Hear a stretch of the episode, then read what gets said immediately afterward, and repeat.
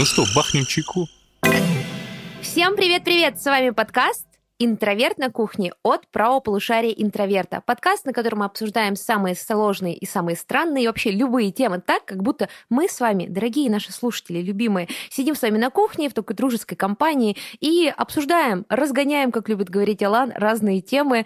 Э, здесь нет правильного, неправильного мнения, мы здесь делимся тем, что мы думаем. Как всегда, пишите в комментарии, что вы думаете на тему выпуска, и сегодня с вами, естественно, ваш любимый, всегда перебивающий хост Елизавета и Алан. Алан, привет! Привет, привет. Э, сегодня у нас еще такая гостья замечательная. Мне даже... Вот я, я даже, знаешь, я боюсь, что я сегодня буду очень много э, работать тобой, перебивать, спрашивать, задавать, и много жаловаться я буду. Это здесь я уже буду работать с собой. Потому что, потому что у меня с последнего выпуска, ребятки, помните, я же сказал, что я худеть начинаю? У меня очень много жалоб к себе, к миру и к этому вообще спорту. Ну, Алан у меня просто хлеб изо рта вырывает э, в случае с перебиванием. Итак, давайте представим нашу прекрасную гостью, э, которая э, сегодня к нам пришла послушать наши жалобы. Не только вам, дорогие слушатели, слушать.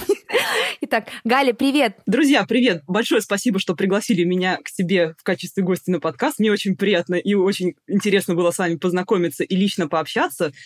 Для тех, кто нас слушает, дорогие слушатели, меня зовут Галина Огневая. Я практикующий онлайн-фитнес-тренер. Я автор и ведущая подкаста «Красота требует мышц». В нем я рассказываю о мотивации, о питании, о тренировках, о любви к себе. И моя основная цель — показать то, что возможно достигать результатов в фитнесе и фигуры своей мечты без насилия над собой, без каких-то изнурительных диет, без какого-то постоянного эмоционального выгорания, когда ты прыгаешь из выгорания в выгорание. Вот. И собственно, мой подкаст об этом, моя работа об этом, мой блог об этом. И я стараюсь транслировать эти ценности в массы. Вот. Если еще коротко о себе рассказать немножко, я сама окончила первый медицинский университет имени Сеченова, и я сертифицированный тренер Ассоциации профессионала фитнеса. И я работала какое-то время в клубах, и после этого перешла на онлайн. И для того, чтобы в том числе общаться с вами, дорогие слушатели. Вау, это очень круто. Ссылка на подкаст Гали. Красота требует мышцы. Здесь я пускаю слезу. А, я просто не знаю, остались ли у меня мышцы в организме. А, будет в описании нашего подкаста. Подписывайтесь на Галю для того, чтобы двигаться к ну, идеальному ощущению себя в плане тела. Мы с Аланом давали новогоднее обещание, что мы приведем себя в форму. Вот, возможно, кто-то с нами тоже хочет, и Галь тут поможет. Кстати, я хотела... Мне родилось несколько шуток. Простите, Алан, тут вырываю хлеб у тебя по каламбуру. Во-первых, огненная фамилия у Гали. Огневая. Спасибо. Я знаю, ты слышал эту шутку миллион раз, я уверена, но я не могла. Мне надо было выпустить это.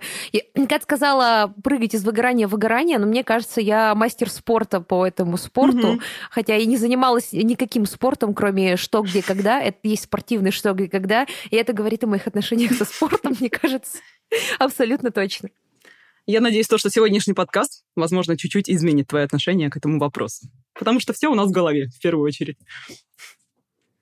Ну... А может, вот не изменит. Не а, знаю. знаешь, а может быть, и не изменит. Каждому свое. Тут просто нужно, знаешь, увидеть не, я... все грани этого вопроса. Я очень хочу, чтобы изменило, но...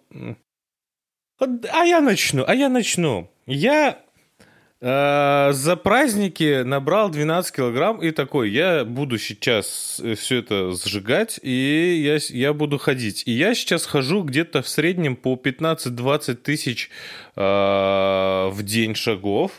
Еще там добавляю раз в три дня тренировочки э, этим теннисом. Где мои минус 40 килограмм? А сколько ты это делаешь? Два дня, Лан, что ты ждешь минус 40 килограмм? Нет, нет, я уже вот, я с 17... Нет, вру, я раньше, я с 10 числа я сгоняю. Ну, я могу немножко покушать, там, иногда выпить, да, но я сгоняю это все. Где мои минус 40 килограмм? Почему я всего лишь минус 30 килограмм? Что происходит с телом? Неужели все после 28 лет э, старости я больше никогда не смогу нормально худеть, как раньше. Что происходит, Галя? А сколько у тебя сейчас минус килограмм? Ты, ты сказал, типа, где мои со- минус 40, а сколько у тебя сейчас? Ну, минус 3 килограмма всего лишь. За, за сколько? За какой период? Ну, за две недели. Ну вот, смотри, точно тебе скажу, что сейчас Но это же вроде нормально считается, ну, такой здоровый сброс, ну, без того, что тебя отправят обследоваться и проверять, не болеешь ли ты чем-то типа спида или рака. Ну, меня, это моя инфа. Сейчас я буду врываться в своей инфой, которую я читала в запрещенной в России сети Инстаграм блогеров. А, смотрите, Галя закончила первый мед, я закончила Институт советов сторис у блогеров. Буду вам рассказывать. Галя, это нормальная же скорость сброса или, или нас обманывали? Конечно, слушай, вообще адекватная скорость похудения. Вообще, давайте, во-первых, начнем с того, что есть большая разница между похудением и сбросом веса и жиросжиганием. То есть скорость жиросжигания вообще в целом у нас в организме считается адекватной и здоровой. Это терять минус 0,5-1% от текущего веса в неделю. Вот, например, ты весишь 100 килограмм, адекватная скорость потери веса у тебя минус 500 грамм-килограмм в неделю. То есть за месяц нормально, если ты потеряешь 3-4 килограмма. Это адекватная, нормальная как бы скорость похудения. И если ты теряешь вес быстрее, то, скорее всего, либо ты сидишь на какой-то супер жесткой диете, ты наносишь вред своему организму, ты теряешь, скорее всего, мышцы, потому что есть разница снижать вес за счет того, чтобы у тебя жир, как бы снижался процент жира, и тогда это здоровая история. Либо у тебя уходят мышцы твои горят, как бы те, которые ты с таким трудом нарабатывал, или которые у тебя есть определенное количество мышц в организме. Поэтому здесь задача не подгонять себя. И знаешь еще какой может быть момент? Может быть, у тебя есть какие-то нереалистичные ожидания от процесса похудения, знаешь, когда все вокруг такие, что «Ой, я за месяц похудела на 15 килограммов, на 10 килограммов в соцсетях, везде все это вот транслируется так и педалируется. И когда вот ты начинаешь худеть, и ты делаешь какие-то действия, и реальность твоя не совпадает с твоими фантазиями, то просто можно обесценить вот этот результат, собственно, что у тебя и происходит. И ты теряешь мотивацию вообще делать что-либо дальше, когда твой собственный результат вообще не за горами. То есть, условно, ты месяц занимаешься, у тебя минус 3-4 килограмма, спокойно двигайся дальше к своей цели, ты делаешь все правильно. Тут уже скорее вопрос в том, можешь ли ты делать регулярно то, что ты делаешь сейчас. Насколько тебе самому комфортно такой режим поддерживать работы? Расскажи. Ну, 15-20 тысяч шагов в день, я честно сказать, если, до этого, если я делал 8 всего, угу. от холодильника до стола в новогодние праздники, то сейчас, конечно же, ножки немножко так зудят, тем более там горная местность угу. такая, а, но мне нравится, я хочу сохранить этот темп. Просто я, я вот еще буквально года два-три назад я опять э, худел, и я похудел за месяц на 10 килограмм. Так, подождите, давайте остановимся. Я что, вообще никогда не похудею со скоростью 0,5% от веса? Я должна худеть где-то типа 10 лет? Я просчитала сейчас. Я, я считала все это время проценты. Я... Понимаете, я не очень хороша в математике, я сразу скажу, это не моя сильная сторона, я сдала ЕГЭ на проходной балл. Понимаете, чтобы вы понимали, насколько плохо с математикой, мне звонили мои одноклассники и поздравляли с тем, что я получу аттестат, потому что они боялись, что я даже по минимальной плате пойду. Так вот, я сейчас считала процент, я специально загуглила, как считать процент от числа. Я что, буду худеть 10 лет примерно? Ну, типа, хоть, чтобы хоть что-то скинуть. Ну, процессом изменения тела и процессом похудения можно управлять. То есть глобально ты либо увеличиваешь свою активность, либо снижаешь количество э, поступающей в тебя энергии через еду. И тут уже, кстати, становится, знаешь, вопрос, Алан, возможно, тебе тоже это будет на заметку. Тут такая тема, что у многих сама постановка цели, вот у тебя есть цель похудеть, и к этой цели можно идти как бы разными способами. Можно, условно, увеличивать активность, как-то загонять себя. Вот, типа, вот ты такой ходил 8 тысяч шагов, что, в принципе, довольно адекватная э, дневная активность. 8-10 тысяч шагов, как бы, ну, это тот минимум, который в целом, как бы, рекомендуется для поддержания здоровья и так далее. 15-20, ну, как бы, это тяжело в долгосрочной перспективе долго, ну, как бы, поддерживать такую активность. Но если тебе окей, как бы, это круто, и в этом, как бы, нет ничего страшного. Вот. Здесь скорее вопрос в том, что, типа, ты делаешь упор на тренировки, но, возможно, ты все свои затраты энергии компенсируешь питанием. Вот. И здесь скорее нужно себе заложить в голову такую, как это, установку и мысль, что тренировки не равно похудение. Вот. У нас просто очень у многих в голове представление, что вот я сейчас буду... В смысле? Я сейчас буду заниматься Смы- каждый день. Стоп, Давай. стоп. Давайте остановись. В смысле не? Подождите. Я, а, давайте так. А, к слову, мы, э, к слову, э, дорогие слушатели, если что, я не считаю, что... Я лично, например, хочу это просто проговорить, не считаю, что всем необходимо худеть, что всем необходимо э, добиваться какой-то там, не знаю, идеальной фигуры. Я считаю, что, ну, люди должны э, своим делом, телом делать то, что хотят, как им комфортно, и я в целом... Это просто к тому, что этот выпуск может очень многих людей триггернуть. Ну, я думаю, ты понимаешь, Галь, насколько, типа, это болезненная тема, Конечно. связанная с похудением и всем остальным. Я как РППшница с постановленным диагнозом от э, угу. психолога, которая, ну, очевидно, очевидно. Давайте так, я прошла вот все стадии 40, к паблика 40 килограмм, даже самые некрасивые, неприятные, вот те, которых не хочется вслух говорить, вот я этим всем в свое время занималась. Я вот та самая девочка, которая смотрела на красивых девочек с Тамблера и шла по всем диетам. Я даже давала когда-то интервью про все диеты какому-то журналу, ну, какому-то интернет-изданию, по-моему, э, ограниченному или запрещенному в Российской Федерации сейчас Вандерзину. У меня было, мне брали интервью, ну, коротенькое там комментарий про все диеты, которые я прошла. Вот назовите любую диету, я вам говорю 9 из 10, что я, скорее всего, на ней была. И я понимаю, что такие разговоры могут стригернуть, но а, я вся худела по принципу, что я просто перестаю есть. Я знаю, что это неправильно, и мне все говорили, что надо добавлять активности, потому что нельзя просто переставать есть. А так как у меня супер сбита история про питание, я либо ем во все все, что вижу, либо могу сутками не есть. Вот недавно мы работали с ребятами в офисе, и там что-то какая-то была супер кутерьма, я еще проспала, естественно, Прибежала в последний момент, я за день кофе выпила, и где-то часов уже ближе к концу рабочего дня а, все уже начали умирать от голода, а я даже не чувствую упадка энергии. То есть я не чувствую как бы проблем с голодом. И мне говорят, типа, Лиза, ты... и говорит, Лиза, мы есть хотим? Я говорю, а, да, да, ну, вы поешьте, я продолжу тут пока делать. Они говорят, что есть не хочешь? Я не знаю, но я ела вчера, типа, вечером. Но я не чувствую голода. Я обычно ем по каким-то эмоциональным качелям, вот, так как, естественно, закрываю стресс едой. То есть я либо не ем вообще, либо ем все. Но я отлично худела, ну как, естественно, не отлично, потому что результат не держался, просто останавливаясь э, в, в потреблении еды, э, а потом, э, естественно, на стрессе все это наедало, причем мне уже было все равно, что я ем. Я тот человек, который ну, в своем РПП ел просроченные консервы и сырую крупу. Ну, то есть я так сейчас не делаю, слава богу. Я считаю, что это большой шаг был в моменте. Но я даже не держу дома еду э, особенно. Э, у меня нет никакой еды. Э, Как мне когда приходят там гости или кто-то еще, они все, ну, типа, там нет ничего. Типа, там только кетчуп стоит и какие-то закрытые консервы, которые я, скорее всего, не съем. Потому что я знаю, что если будет еда, я буду ее есть. Так вот, и мне говорили, что и мне не удается поддержать похудение во многом потому, что или темпы маленькие, потому что нужно двигаться, и что без тренировок худеть нельзя. А сейчас ты, Галя, говоришь, что в смысле тренировки не равно похудение? Мне что, врали? Врали эксперты из интернета? Я в шоке шоке. А я, я вообще сейчас не понимаю, я для чего тренируюсь? Я тренируюсь для того, чтобы я ел бургеры, пиццу, чтобы я... Галя, ты...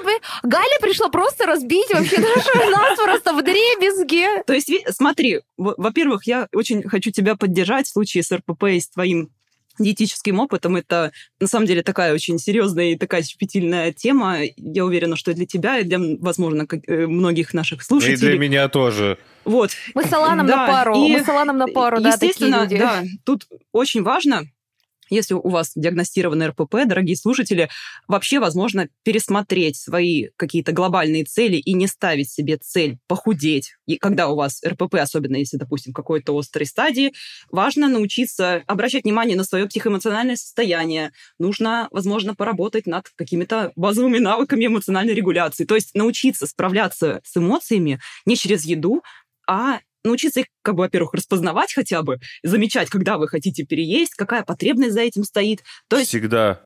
Конечно, типа...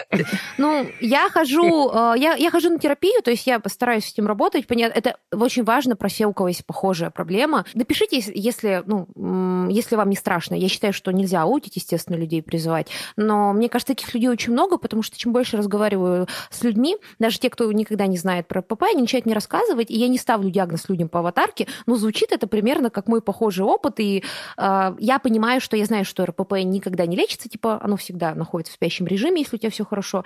Я, естественно, за этим слежу, но у меня цель, на самом деле, уже даже не походит. У меня цель просто, чтобы меня не разносило дальше. Uh-huh. Вот мы с Аланом на прошлом подкасте говорили, что я даже не взвешиваю сейчас, я отслеживаю по одежде. Uh-huh. То есть если я чувствую, что она начинает давить, я такая, ну, значит, э, надо... Я подзапустила историю про то, что я перестала ну, не фокусироваться на питании. Я, не хочу... я, я вообще, знаете, просто тот человек, если бы изобрели корм для людей, Вот я жду, когда изобретут корм для людей. Почему я вынуждена постоянно придумывать, что мне поесть? Потому когда думаешь, что поесть, э, это, во-первых, надо приготовить либо купить, так еще и надо подумать, как оно там нормальное, плюс-минус. Не то, что вредное, не вредное, но мы прекрасно понимаем, что, окей, можно иногда поесть чипсы, но я не могу питаться только чипсами. Мне, кстати, нравятся чипсы даже не за вкус, потому что это как корм для ты поел, и, и тебе ничего не надо с ними делать. То есть я там думаю, надо какой-то зелени съесть, это полезно, там клетчатка, тыры-пыры.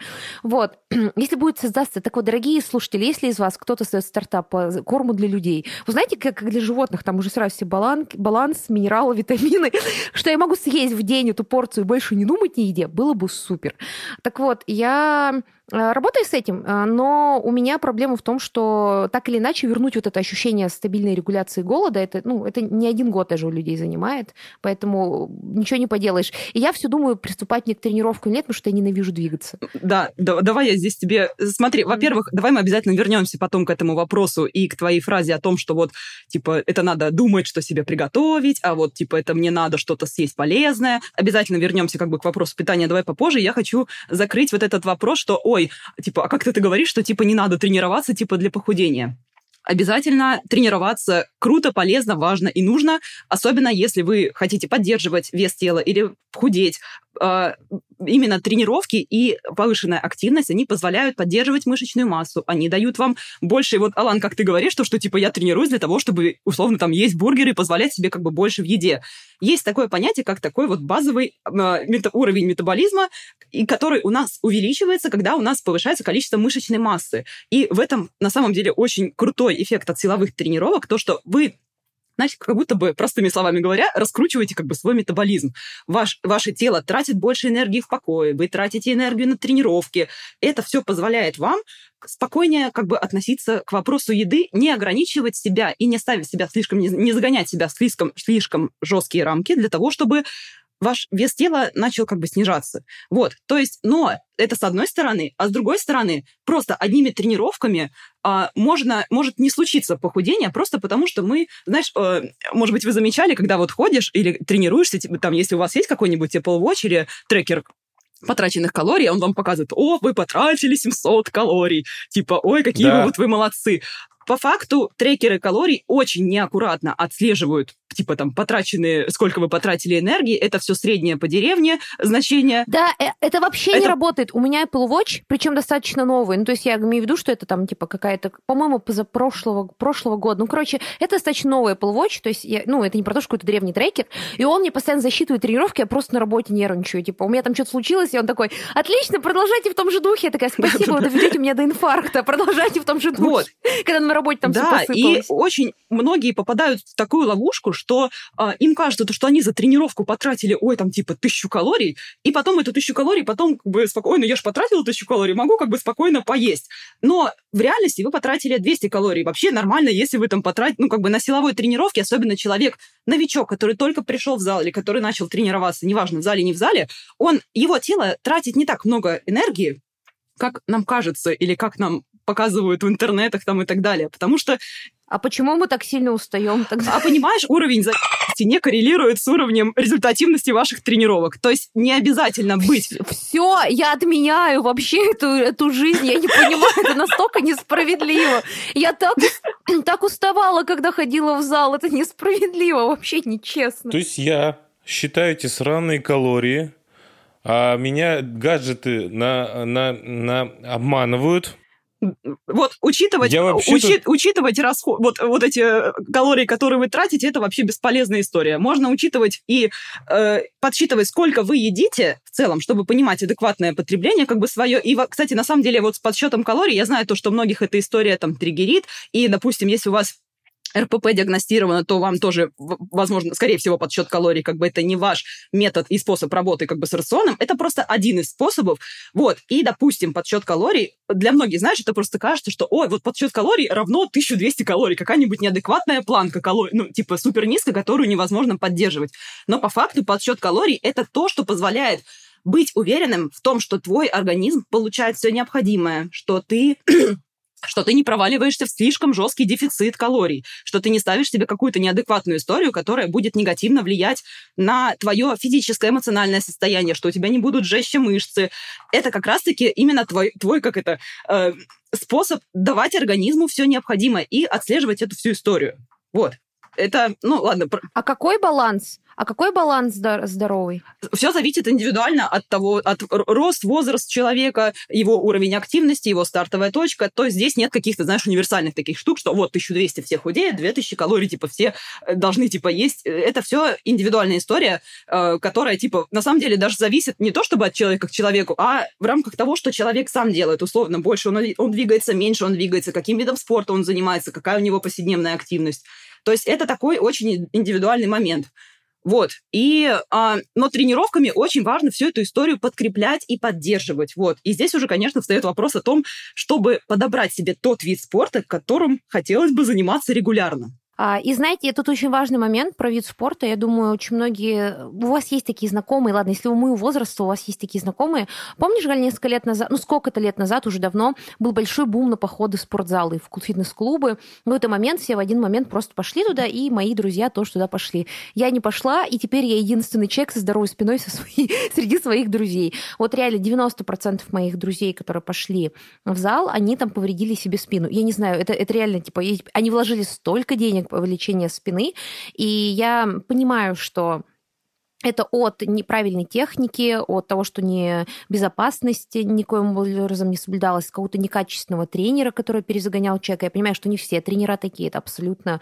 Не пытаюсь как-то не пытаюсь как-то очернить профессию, считаю, что фитнес-тренер это очень крутая профессия, просто, ну вот они пошли по самые дешевые, мы студентами все были по самым дешевым тренерам, какие или им тренер не нравился, они стеснялись сказать ему, пожалуйста, давайте не будем вместе работать, ну вот такие вещи. И я тогда не пошла, потому что я была ленивая, у меня не было денег на спортзал, но в итоге вот у нас есть шутка такая в компании, потому что я, ну, в компании моих тех старых друзей, что я не свой человек здоровой спиной, потому что я ничего не делала. Ну, в основном я там занималась дома, либо как-то там грустненько бегала, пока а, они ходили каждый день.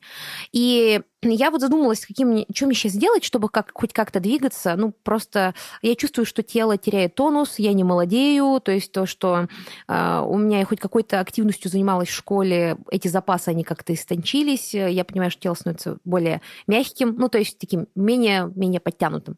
Вот, и я чувствую, что я там устаю. То есть раньше я, кстати, в студенчестве я проходила каждый день минимум 10 тысяч, тысяч, 10 тысяч шагов и больше, а сейчас я не бегаю в 5 мест в течение дня, как раньше каждый день, я сижу, работаю, поэтому, ну, естественно, моя активность упала, хотя я помню, что... Я помню эту цифру, потому что как-то ко мне приехала подруга, которая уже закончила вуз, и она сказала, я прошла 12 тысяч шагов в день. А я такая, в смысле, я в день в среднем 10 прохожу, ты вообще как живешь? Я себя понимаю, да, Лиза? Не надо было ее осуждать. И теперь, когда я смотрю на вот эту всю историю про спорт, понимаю, что прежде чем, на самом деле, часто заняться спортом, нужно как будто какой-то чекап организма сделать, понять вообще, какие у тебя есть проблемы, потому что люди часто не знают, что у них есть какие-то проблемы. Ну, более или менее хотя бы узнать, какие-то, если у вас заболевания были, и вы ими давно не занимались, все мы грешны, все мы иногда забиваем на здоровье, этим нужно заняться, и э, это очень полезная штука, потому что бывают даже какие-то, ну, я вот не знала, понятно, что если у вас больная спина, вам нельзя штангу тягать, это понятно, ну, логично, да, но бывают какие-то заболевания, ну, например, гормональные. Не соглашусь э, с тобой или, здесь, извини, я тебя перебью которые, про штангу и про ну, больную про спину. спину? Да. Окей, хорошо, ну, я, я как угу. бы, я не занималась штангой, продаю просто что угу. купила э, сейчас, но я знаю, что есть э, некоторые э, заболевания, например, эндокринной системы, которые подразумевают, что нельзя, э, это прям официальные запреты врача, вот у меня подруга с таким столкнулась, в том, что ей нельзя заниматься прямо очень как-то кардиотренировками или сердце, то есть вот какие-то вещи ей э, советовали заниматься более так, растяжками, вот всякими такими штуками. Так а что а, можно? Вот что нельзя уже надоело, уже не хочу. Мне все говорят, вот это нельзя, вот это. Что можно? Как так мне вот, сидеть Алан, и ничего Алан, не делать? Алан, Алан, дело в том, что прежде чем вообще заниматься как-то здоровьем, кидаться в какое-то изменение питания, нужно вообще ну, понять, чем ты болеешь, ну, хотя бы на базовом уровне. Потому что, мне кажется, очень многие многие э, люди про это не думают. То есть мы там зубы ходим к стоматологу делать, а при этом организмом не занимаемся. И поэтому у нас есть summary, чекап здоровья, э, анализы их расшифровки, чтобы понять, какие вообще вам анализы нужно сдавать. Чтобы не сдавать, знаете, вот этот чекап за миллион денег, который может вам не понадобиться. Э, там есть гид по медицинским обследованиям, то есть не обязательно ему следовать, можно хотя бы просто по, ну, по нему проверить, что, ну, по нему проверить, понять вообще, что значит те слова, которые вам говорит врач. очень обожаю, когда мне мне врач говорит, у вас что-то там в крови. Я такая, я не понимаю, что это значит. Я вообще я постоянно гуглю. Я гуглю каждый раз, когда сдаю кровь, типа, что вообще значит эти показатели, потому что врач говорит, мне все нормально. А можно, я, я, всегда говорю, а можете объяснить подробнее? Я такой, ну нет, нет. Вот, так что для таких людей, как я, э, это история, которая э, от проверенных э, специалистов, это врачи, это люди с образованием, с действующей практикой, это не какие-то нонеймы из интернета. То есть э, это люди, сертифицированные с дипломами, с образованием. Переходите по ссылке в описании э, за 300 рублей в месяц и получайте доступ к этому саммари и еще более 500 видео саммари на платформе. Э, смотрите, разбирайтесь. Плюс напоминаю, что на нашей платформе выходит расширенная версия нашего контента, то есть то, что вы видите в наших соцсетях, и даже больше на самые разные темы. По промокоду Kitchen30 30 дней бесплатного доступа.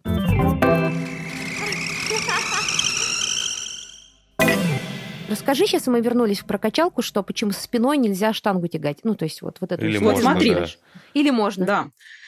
Во-первых, скажу то, что в качалке или не в качалке в целом нет такого понятия однозначно вредные упражнения, однозначно полезные. Есть уровень нагрузки, не подходящий конкретному человеку.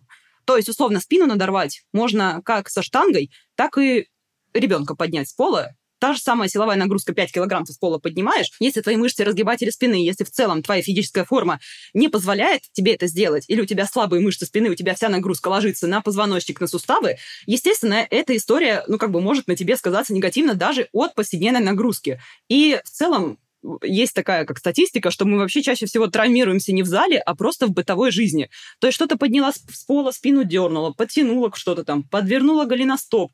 И задача за счет тренировок сделать свое тело более устойчивым к такой хотя бы бытовой нагрузке, чтобы у тебя не болела спина от того, что ты прошла 10 тысяч шагов, от того, что ты прям посидела, подняла что-то.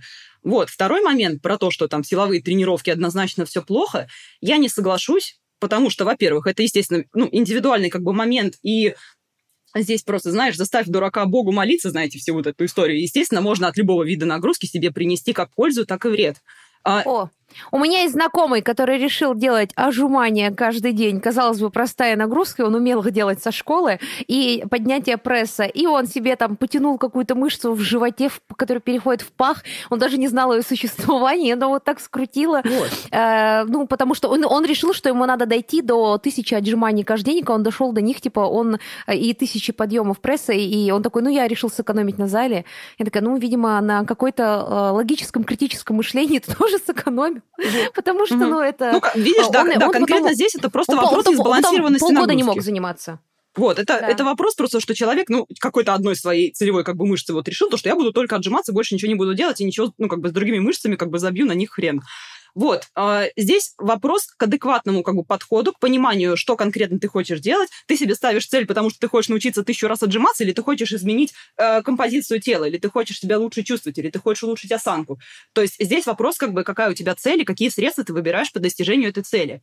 Вот, и, допустим, и возвращаясь к силовым тренировкам, я хочу сказать вообще то, что силовой тренинг – это самый безопасный способ прийти в форму для тех, кто не имел никакого спортивного опыта. То есть, условно, если ты там не занимаешься со школы каким-нибудь видом спорта там, и так далее, условно, у тебя мышцы довольно откликаются легко там, на какую-то любую нагрузку, и ты в целом такой довольно скоординированный как бы человек, а ты не занимался как бы вообще ничем никогда и считаешь себя не спортивным человеком, то силовые тренировки с правильно поставленной техникой, с соблюдением техники это упражнение, каждую тренировку. э, Это, к этому относится безопасно поднимать гантели с пола, правильно разминаться. То есть допустим, разминки. Почему могут случаться травмы? Потому что просто недостаточное количество разминки у человека было. То есть должна быть в идеале суставная разминка, нужно подготовить сердце к нагрузке, твои сосуды, то есть должна быть какая-то специфическая разминка под конкретное движение на твоей тренировке. То есть это очень такое, знаешь, это огульное обвинение того, что, ой, ну вот зал, качалка травмирует людей. Травмирует людей неправильный подход. Это просто инструмент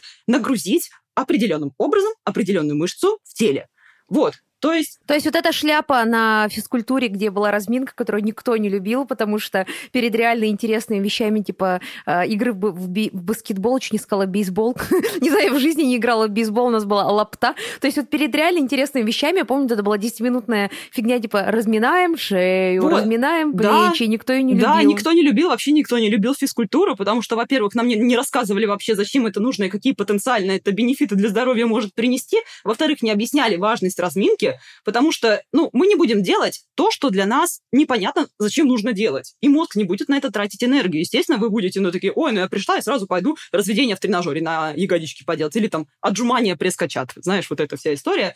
Вот. Но по факту э, силовые тренировки почему безопасны? Потому что это Сейчас расскажу, ребят. Это вот, знаете, мне кажется, еще очень многие воспринимают тренировки по принципу того, вот как пробовали какие-то марафоны, типа там бешеных сушек, там каких-то, ну, то есть это не конкретный марафон, а просто марафоны, где изнурительные тренировки, прыжки, какие-то бесконечные бёрпи, вот эта вся история, и после которых бёрпи? просто хочется выплюнуть свои, выплюнуть свои легкие, типа, и хочется, чтобы тренировка побыстрее закончилась, и ты уже не думаешь про то, правильно ты ли выпро- вообще выполняешь упражнения, что там с техникой, что там еще что-то.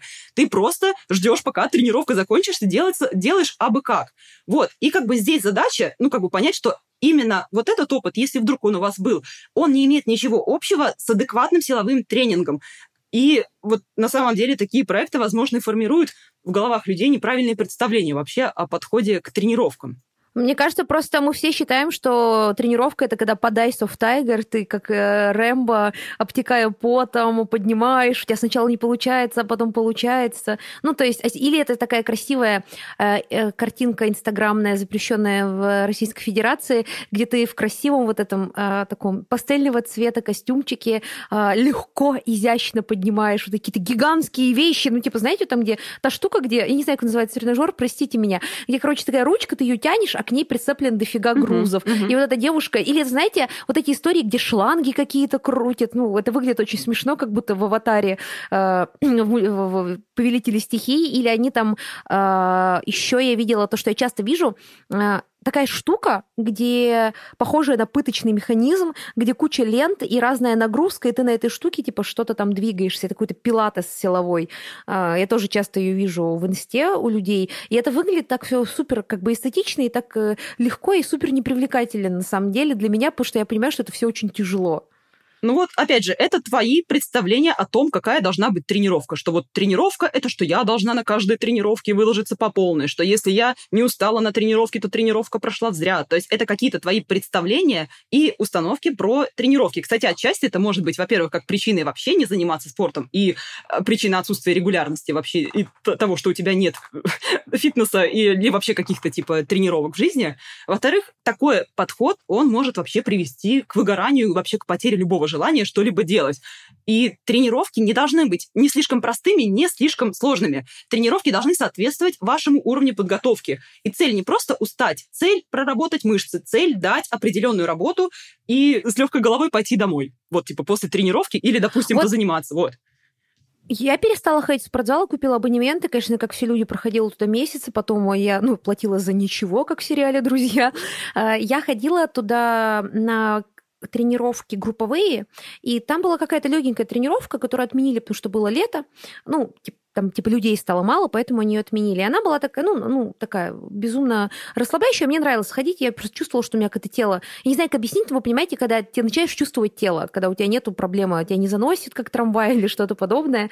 Вот. И я ходила туда на эти групповые тренировки, но затем я перестала туда ходить, потому что я пошла на тренировки, которые тоже были в пометке light, легкие. Но там нас прям жестко гоняла девушка. Это была тренировка, где с палками надо прыгать. И, простите, я называю тупые названия, но это была прям жесткая тренировка, и я такая, простите, я не успеваю, там был бешеный ритм, ну, конечно, я человек, который э, мастер спорта по сидению на диване с ноутбуком и с книжкой, но я, естественно, не могла такое потянуть, я понимала, что сейчас я это дерну, а потом у меня будет все болеть, ну, ну, что у меня есть какое-то понимание, э, на что мое тело способно. То есть рывок за автобусом я могу сделать, но час вот этой интенсивной тренировки, она жестко нас гоняла, и мне ужасно это не понравилось, я еще говорю, я не успеваю, она такая, надо успевать, я такая, ну, блин, спасибо, я плачу какие-то гигантские для меня деньги, а, за этот спортзал. Им еще говорите, надо успевать. Еще я ходила на йогу, где тоже... Ну, йогу, я просто не очень люблю йогу, потому что там заставляют... Очень как-то агрессивно заставляют людей расслабиться. Сейчас люди, которые любят йогу, придут в комментарии, но я поняла, что я просто не тот тип. Мне нравится какая-то игровая тема внутри э, спорта. Ну, чтобы было ощущение чекпоинтов, вот. А, просто расслабление, я начинаю отключаться. Я реально вырубилась как-то раз в какой-то асане, потому что, ну, там не было какого-то промежуточного этапа чекпоинта. Вот. И я вот понимаю, что, наверное, надо, надо ходить к тренеру, какому-то, какому-то, который будет э, меня так подбадривать и немного от меня требовать. Но мне кажется, это уже такой психологический момент. Но я рада, что я услышала от человека, который тренер, про то, что не надо рваться вперед, потому что вот когда я ходила на групповые тренировки, наоборот, такие, давайте, more passion, more passion, more energy. Это как, какое more passion? Я мокрая, как мышь, ко мне прилипло абсолютно все. У меня волосы приклеились, и я не могу просто more passion показать. Я держусь из последних сил. Ну вот, на самом деле, это, это уже вопрос о том, чтобы пони- понимать, что конкретно тебе нравится, и подобрать для себя ту нагрузку, которая тебе будет не просто эффективна для твоей цели, но и будет тебе нравиться, и тебе будет хотеться к ней возвращаться снова и снова. И мы же все разные, и Бывает такое, что условно э, вот тебе не нравится йога по каким-то вот своим причинам, и тебя это бесит, а другие люди как раз-таки за это качество йоги и любят этот вид нагрузки. Там, знаешь, кому-то, может быть, нравится... Да, да, я знаю. Может быть, кому-то нравится... Я знаю, очень многие люди ходят. Групповые, там, кто-то любит групповые, потому что там э, какие-то новые знакомства, друзья, музычка, атмосфера, тренер такой, хоп, хей, ла лей Там мне, допустим, нравятся силовые, потому что я прихожу, я отключаю голову, я включаю музычку себе в наушники, я час думаю просто о том, как мне нужно выполнить, перевести, переместить вес из точки А в точку Б. Для меня это своего рода медитация. Я вообще всем своим подопечным и в блоге всегда транслирую информацию, что вот психотерапия это у тебя для мозга, как это, э, у, у тебя, ну, короче, фитнес — это психотерапия для мозга, вот можно сказать, для твоего как бы тела. О, очень, звучит, звучит очень круто, мне бы такое продали. Я люблю эти медитативные состояния, мне кажется, это очень классно.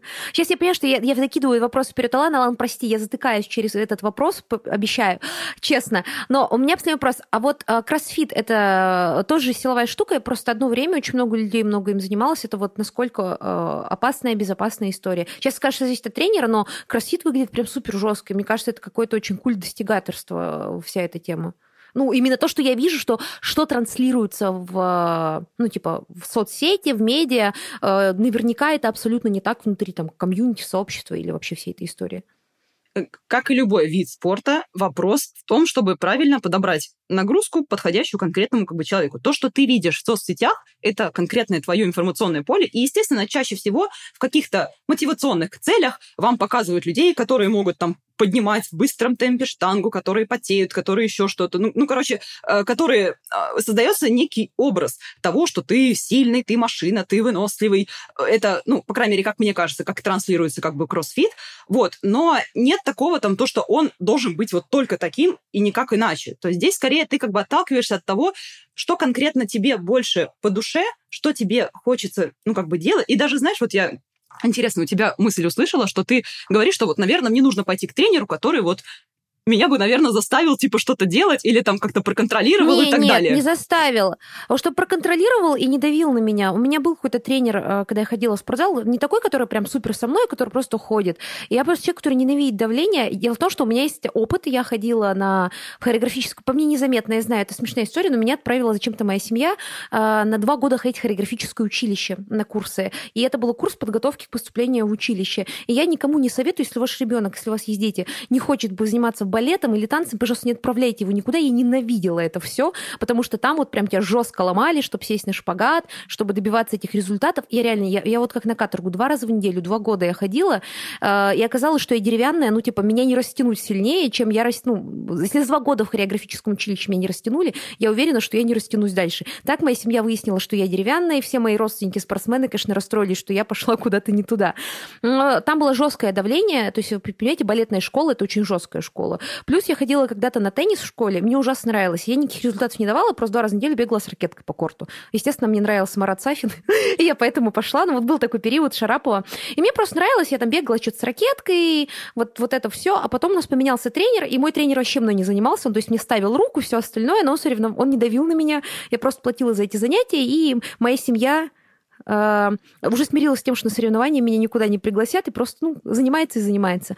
Тут нам приходит тренер, почему я типа год или больше занималась, и он начал нас мотивировать на... Мы как раз входили в возрастную группу, чтобы попасть ну, на новые соревнования. И он начал нас гонять, ставить какие-то условия. Я сразу слилась, потому что у меня были другие цели в жизни. Спортивный ЧГК, напоминаю.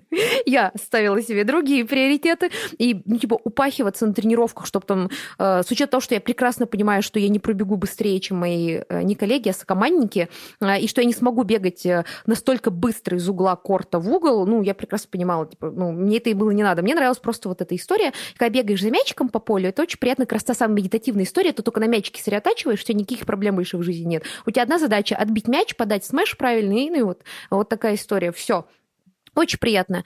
И вот когда я начала ходить в спортзал, а, уже после, когда училась в универе, как раз на этой волне популярности, плюс-минус там чуть позже даже, мне постоянно попадались тренеры вот такие вот достигаторы. А мне нужен тренер, который мне будет просто говорить, вот это правильно, неправильно, ты молодец. Я вообще просто себя обычно хвалю, что если я хоть гантель три раза подняла или там позанималась на мостике по какой-нибудь тренировке, я иногда что-то делаю, я уже считаю, что я молодец. Можно, можно себя похвалить, что я что-то сделала для себя полезное.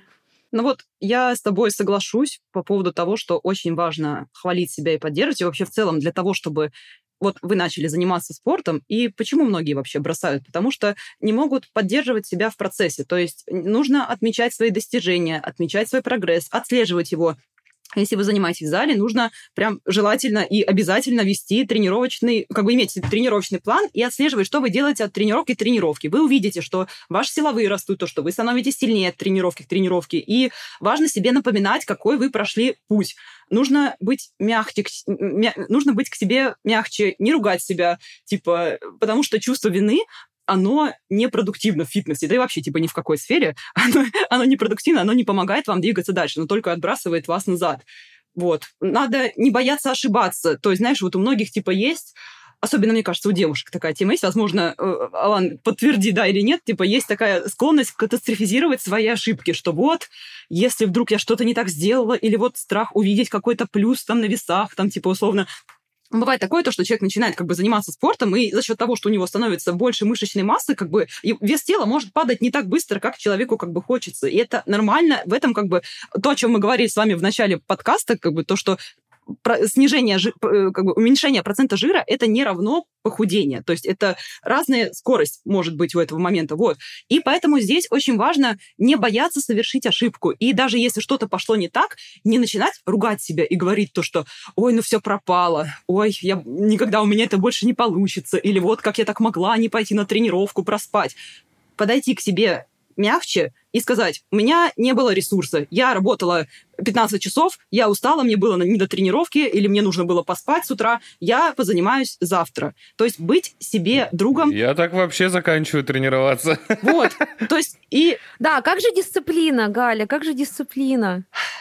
Дисциплина, э, смотри, здесь такой вот как бы момент, что м- очень многие думают, мне, мне кажется, короче, есть грань между тем, чтобы регулярно прикладывать усилия, и что, можно сказать, подразумевается под словом дисциплина, и как-то заставлять себя через «не могу», через постоянные какие-то вот такие пинки, самопинки, самобичевание, что вот давай, тряпка, соберись, что это ну ты давай, вот не делаешь. через «не могу». Да.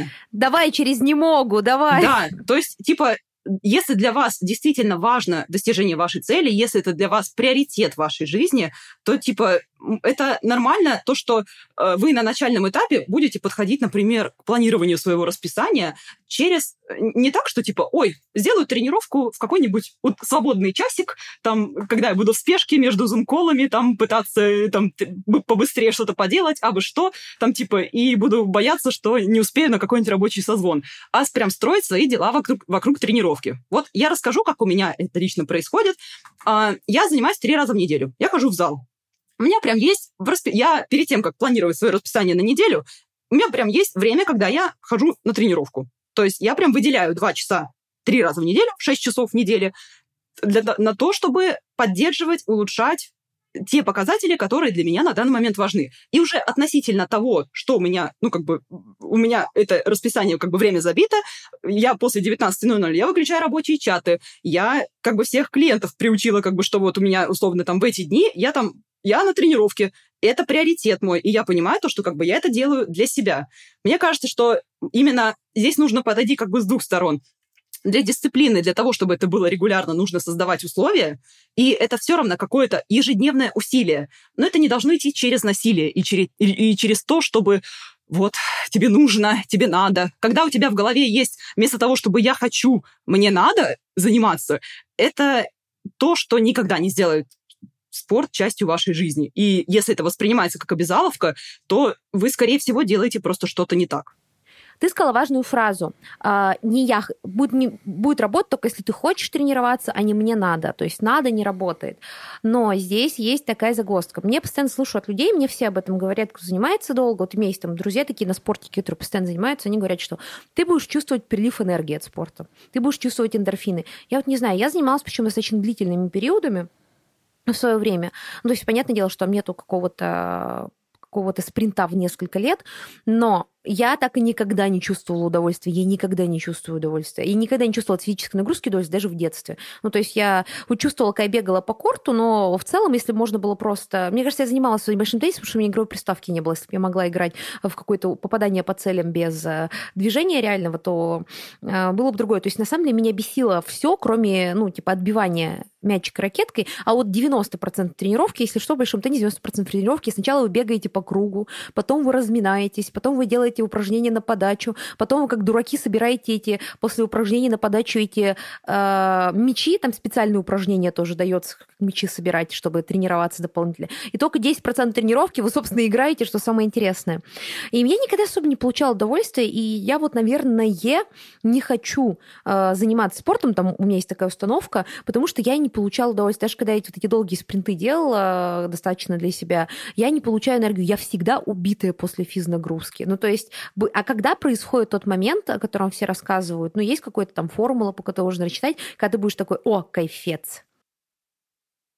Смотри, а, здесь ты смешиваешь два понятия. Ну, условно, мы mm-hmm. давай этот вопрос разделим как бы на, две, на два составляющих.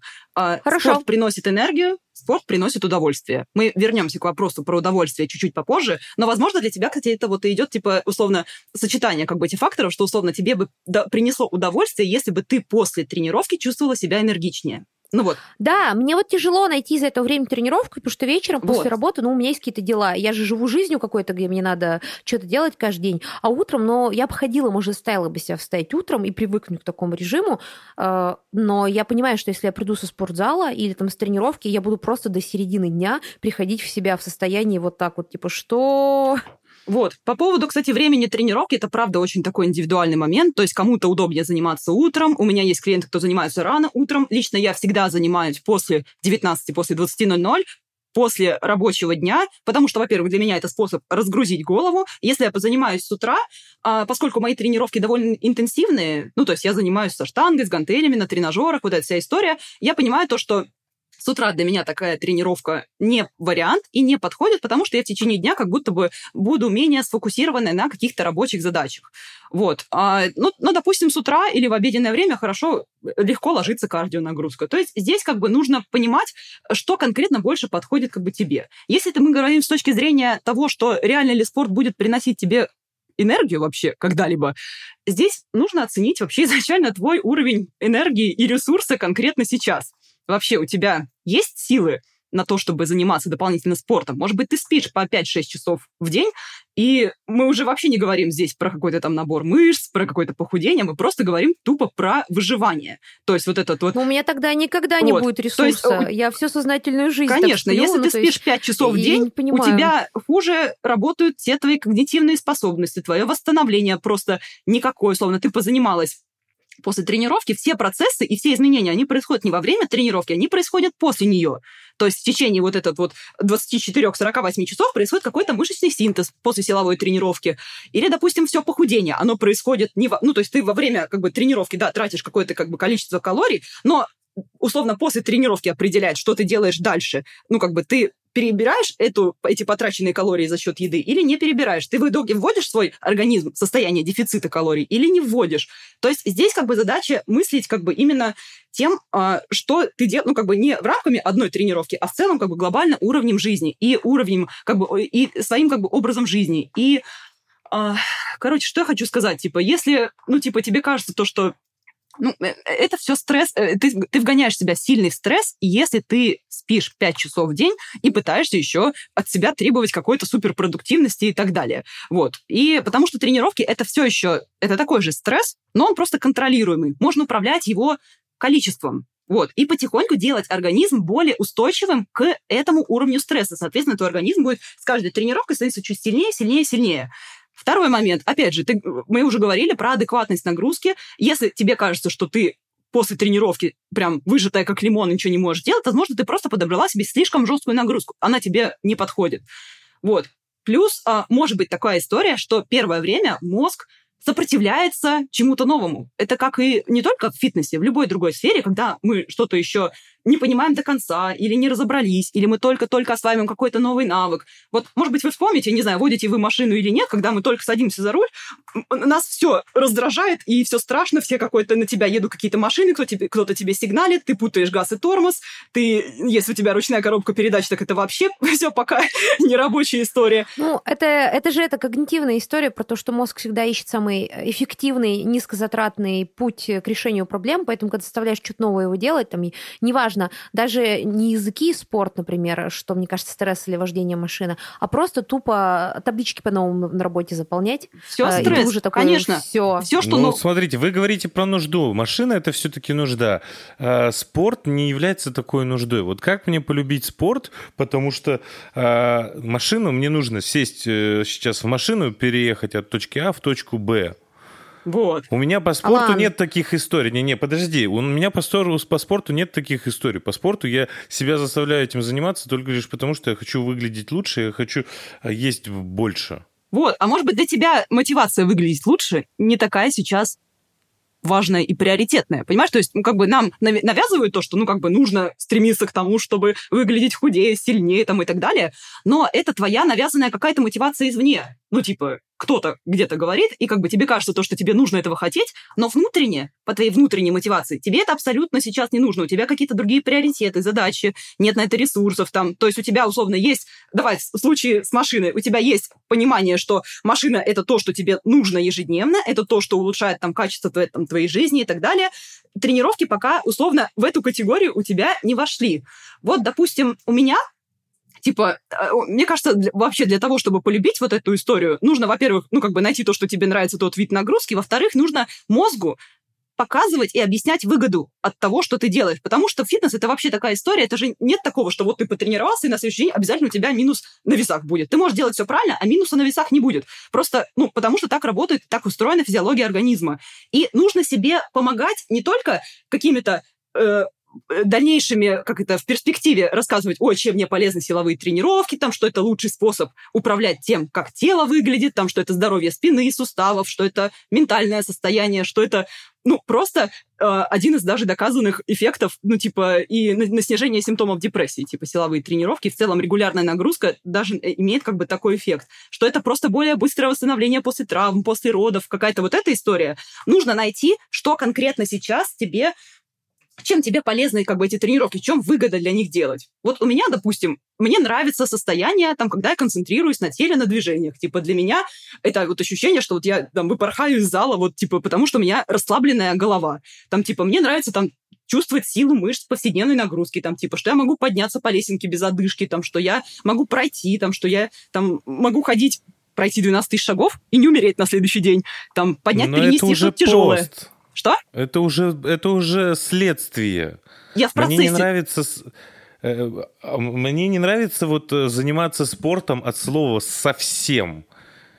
Я хочу подниматься на лестницу и не иметь отдышки. Я хочу э, там прыгать э, где-то или побежать внезапно или поиграть с кем-то и не чувствовать отдышку. В конце концов, я хочу заниматься сексом и не чувствовать да, отдышку. Да.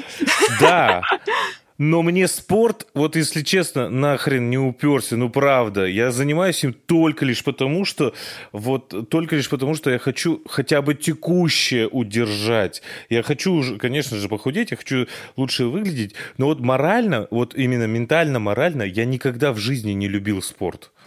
Ну вот смотри. Я тоже. Ну вот Опять же, ну, ребят, я, то, ребят. я тоже, но это же целеполагание, Алан. То есть э, я тоже не любила, но это же целеполагание просто про то, что, э, мне кажется, как я поняла Галю, это же история про то, что у тебя есть задача, ну, какая-то, и э, в какой-то момент спорт просто станет легче даваться по пути к этой ну, задаче. Ну, ребят, тоже именно по опыту видов нагрузки миллион разных.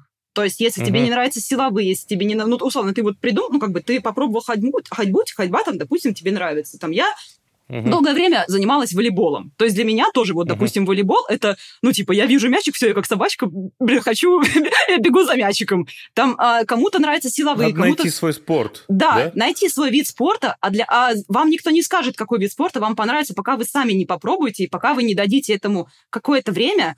И вообще, тем более так, того скажу, а, особенно первое время нужно не избавиться в голове от установки, то, что вот прям всегда тренировки должны приносить удовольствие. Типа, ну, как бы это, знаешь, это важная история, чтобы 80% времени это как бы тебе доставляло, ну, как бы тебе приятно было этим заниматься. Но представление о том, что это всегда, вот прям я э, бегу на тренировку мотивированная, это утопичное немножечко представление, потому что даже вы, если очень любите свою работу, в какой-то момент у вас бывает такое, что, ну, типа, Бывают дни, когда вам просто mm-hmm. не хочется этим заниматься. Вот я очень люблю записывать подкаст, но у меня бывали там дни, когда я не хотела записывать выпуск или готовиться к нему. Просто не потому, что я не люблю подкаст, а конкретно сейчас мне, допустим, ну... Надеюсь, это не сегодня.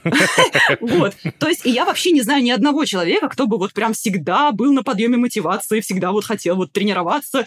Это, вы знаете, как в отношениях. Вот есть конкретно букетный период, что вот поначалу, ну, у, всех по-разному, кто-то еле-еле втягивается как бы в тренировки, а кто-то наоборот, ну, первичной мотивации там тренируется, тренируется, а потом такой хоп, типа, и рутина тебя э, как-то, жизнь берет свое, нормальная рутина твоя вернулась, типа, и тут как бы нужно просто знаешь, возможно, перейти даже к такому моменту, что, типа, плохая тренировка — это та, которой не было, а не та, которая, типа, какая-то там не идеальная получилась. И лучше сделать, условно, регулярно, но на троечку, чем идеально, но вообще, типа, не сделать.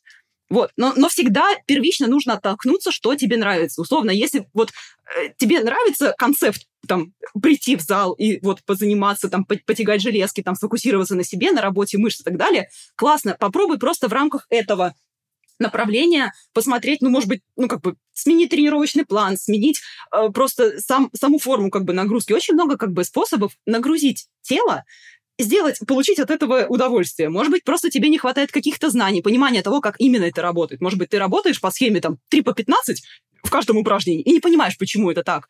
Может быть, вот это тебе не приносит как бы удовольствия. Меня очень мотивирует, когда я вижу, что вот у меня условно я делала там 8 отжиманий, а тут могу делать 15. Такая, о, ну вот прям вот это мне доставляет удовольствие видеть свой прогресс. Вот. Здесь очень много факторов, угу. ну, типа, что конкретно для вас будет удовольствием. Вот для кого-то это музычка и окружение, для кого-то это какие-то собственные ощущения. Там, знаешь, у меня, допустим, долгое время была история, что вот я не люблю бегать. Я жила с такой установкой, что вот, типа, я люблю железки, я люблю, там, я, я катаюсь на борде, я люблю, там, волейбол, там, туда-сюда. Но вот бег — это вообще не мое. У меня это представление шло еще от периода тоже вот этих вот диет и так далее, когда вот я там приходила в зал на дорожку, отрабатывала съеденные калории. Вот эта вся история. У меня был такой период, и а, у меня закрепилась вот эта вот негативная установка, что вот бег — это что-то про отработки, это что-то вот про такое, типа, через силу и так далее. И я долгое время даже и не пробовала, типа, бегать. И вот сейчас я просто живу в Португалии, у нас, типа, тут как бы недалеко от воды есть такая набережная, и я каждый раз, когда иду в зал, я, ну, как бы прохожу мимо пробегающих мне навстречу как бы людей разных возрастов мелких детей, э, стариков, там, типа, людей пожилого возраста, там, 60 плюс. Все бегают, все такие улыбаются, счастливые, солнышко светит.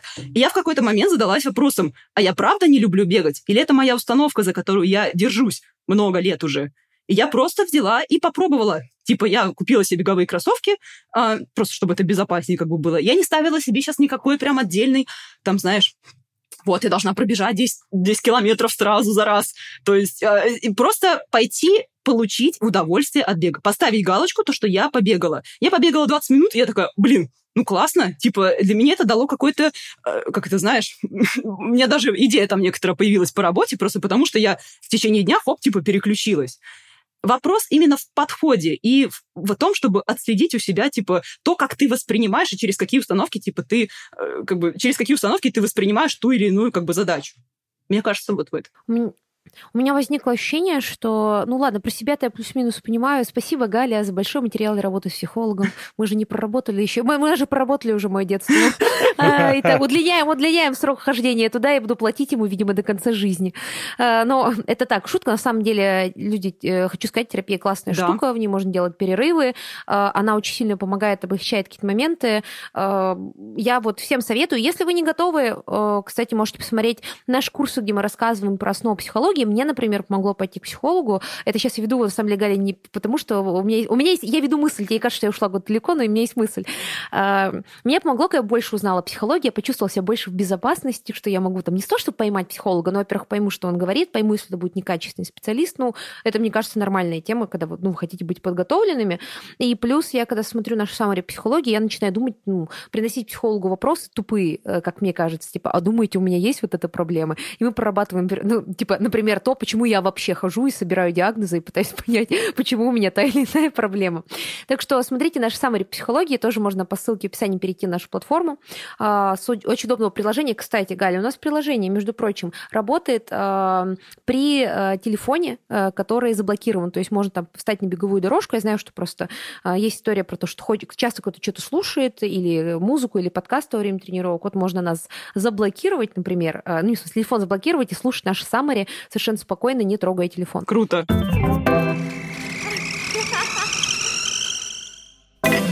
Вот, э, мне кажется, что если прям такой жесткий идет стопор на спорт, э, я это понимаю, это, это меня травмировало хореографию большой теннис. Ну, типа, я понимаю, сейчас я слушала тебя, когда я рассказала, мне было зарень, типа, блин, на самом деле у меня просто есть вот эти супер неудачные опыты, но это же не значит, что все тренера плохие. Есть, например, как Галя, как ты, который будет, не будет тебе говорить, давай, давай. Вот. Э, мне кажется, если чувствуете, что у вас что-то с мотивацией не так, то, может, вам надо просмотреть, ну, во-первых, здоровьем заняться, о чем мы уже говорили, там, режим сна. Когда-нибудь я начну спать больше 5-6 часов в среднем и не отсыпаться на выходных. И в целом, ну, что у вас за блок стоит на вот эту историю? Почему? Потому что я слушаю, ну да, когда Галя, ты расскажешь, спорт звучит офигенно просто, офигенно круто. Ты слушаешь, думаю, пипец, а почему я этого Потому не делаю? Потому что это просто. А потом... Это просто, это просто нужно понять, как конкретно тебе да. какую-то нагрузку выбрать. Которую... Ну, типа, не в, смысле, не в смысле, что легко заниматься спортом, но в смысле, что э, это просто в том смысле, что можно найти какую-то нишу для себя. Ну, то есть не обязательно какие-то олимпийские чемпионства ставить, смысле, какие, где я для олимпийское чемпионство. А, но, понятное дело, но мне кажется, у нас стоит у всех установка какая-то на перфекционизм о том, что если спорт, то надо достигать каких-то результатов. Мне кажется, здоровая история — это про то, что, ну, типа по своим потребностям. И если вот вы чувствуете, как, например, у меня я чувствую какой-то стопор на это, то мне кажется, надо поработать там с тревогой, со всем подобным. Как думаешь, Галь? Конечно, нужно всегда обращать внимание на свое состояние, на то, что вот если тебе что-то не хочется, на свое не хочу тренироваться, к этому нужно прислушаться, не отмахиваться от этого, не говорить то, что ой, через не хочу, а подумать, как сделать себе комфортно. Ну, типа, как сделать вот, это вопрос просто в том, чтобы взять ответственность на себя за свой собственный как бы комфорт. Да мне кажется, люди, которые через «не хочу» этим занимаются, это такие люди, которые либо потом э, ломаются на этом быстро, ну, как я, ну, как, например, такие люди, как я, допустим, в попытках, или вот Алан, не знаю, согласишься, нет, как мы с тобой, которые ломаются на этих выгорающих быстрых этапах, как это сказала Галь, а, конфетно-букетного периода со спортзалом.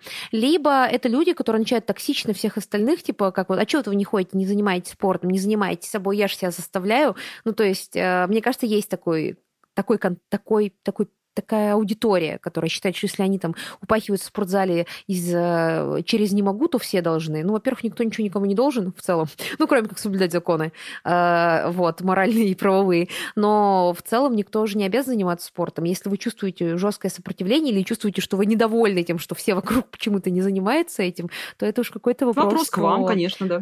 Да, да, такую историю. Блин, у меня тогда себя просто, понимаешь, осталось мало времени. Про питание. Ты вначале говорила про питание, ты занимаешься питанием. Скажи, пожалуйста, вот э, ты говорила, что вернешься к этому. Ты сказала, что вот тебя, ты зацепилась за мою фразу о том, что надо что-то здоровое съесть. Что я имею в виду? Э, я имею в виду, что так как я не то, что равнодушная к еде, я не равнодушная к еде, естественно, никто, наверное, не равнодушен, но мне гораздо проще съесть что-то очень быстрое, ну, знаешь, такое, что меньше готовить надо. Чаще всего то, что меньше готовить надо, это обычно то, ну, на чем, э, ну, что вроде не, не полезно. Не потому, что еда плохая, неплохая, но мы понимаем, что если есть одну морковь, это не полезно. То же самое, что есть одни чипсы, это не полезно. Мне кажется, это какая-то логичная штука, ну, которая не токсичная, просто для понимания, что человеку для существования нужны там белки, углеводы, жиры, клетчатка.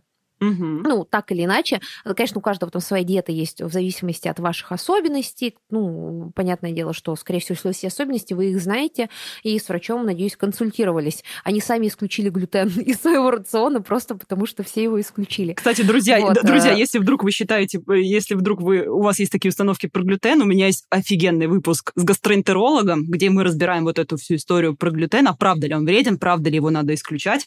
Очень рекомендую послушать, если вдруг у вас есть такие вопросы, и вам, вас интересует эта тема. Ой, супер, я послушаю, потому что я, я, я, я, я не лезу, я не отношусь никак к глютену, потому что, ну, очевидно, что у меня нет с этим проблем, но я не вижу. Я специально, кстати, когда началась эта паника, почекала, как понять, что у вас непереносимость глютена. Ну, там, типа, я не попала ни по какому чек-листу, я такая, ну, можно не париться. Ну, типа, можно не искать безглютеновые макароны или что-то подобное. Но я стараюсь просто не скатываться в мусорное питание. Мусорное питание – это когда я ем одни чипсы э, и что-то очень быстрого приготовления, просто потому что, ну, мне, мне лень или я... это просто самый быстрый способ, как пополнить энергию э, или там просто нервно что-то зажрать. Вот. Э, я сейчас стараюсь, стараюсь это не делать. Э, вот. Скорее, я хочу рассказать свою позицию про то, что я не считаю, что есть пищи, которые вообще никогда нельзя притрагиваться, если это не яд, например. Но что там, типа, можно иногда себе что-то позволить, но я знаю, что, во-первых, если я начну сильно делить пищу, как РППшница, я свалюсь в то, что я начну думать, а нет ли в воде калорий, хотя разумом я понимаю. Есть, мне кажется, все РППшники были в том моменте, когда вам кажется, что в чае есть калории, вы начинаете просто с паникой смотреть на еду, вы не понимаете, что вам делать, и просто э, едите там один салат и яйца, или там гречку, кап, гречку, капусту и курицу, ну, у всех были такие периоды. Но я стараюсь и не скатываться себе в э, мусорное питание, потому что э, я человек из мема про интуитивное питание, что интуитивно во мне живет 13-летний подросток, который хочет есть только шоколадки, чипсы и все. И запивать газировочкой. А, но я стараюсь, вот, видите, я сижу с бутылочкой воды, я борюсь с своей зависимостью с газировкой, газировкой. Я боролась весь прошлый год с сахаром, и, блин, хочу похвастаться еще раз, я не впала снова в сахарную кому, я год просто избавлялась от привычки жрать сладкое нон-стопом. Я могла съесть торт в одного. Ну, это, это нездорово. Вот, слава богу, теперь я могу контролировать. Ну, не контролировать, ну, типа, я стала меньше сладкого, и прикол, у меня обострились вкусовые сочки, ну, типа, я стала больше чувствовать вкус еды, потому что сахаром не забиваю. Я хочу как-то выстроить такую историю, чтобы не сильно париться, но и есть нормально, типа, там, то, что с врачи советуют, там, вот, овощи, рыба, вот, ну, как бы, какие-то полезные штуки. Ну, смотри, я абсолютно поддерживаю тебя в стремлении найти какой-то баланс между тем, чтобы э, не вгонять себя в какие-то жесткие ограничения и при этом э, питаться так, чтобы условно либо идти к своим целям, либо как-то поддерживать свое здоровье, свое самочувствие на адекватном как бы уровне. Я лично придерживаюсь такого подхода, что э, я против диет, я против каких-то жестких рестриктивных типа моментов, когда вот нам нужно исключать определенные группы там продуктов и так далее. В моем рационе есть все, типа у меня нет такого, что вот там на ночь нельзя углеводы, нельзя типа там сладкое. Все, можно здесь вопрос именно баланса того, что вы едите. Вот, и ты, вот я вспомнила вопрос наш в самом начале, что ты говоришь, что типа мне вот лень типа готовить, мне лень типа выбирать там типа продукты продукты, что вот я хочу съесть, чтобы это было, лишь бы что-нибудь вот типа закинуть, я чтобы про это вообще не думала.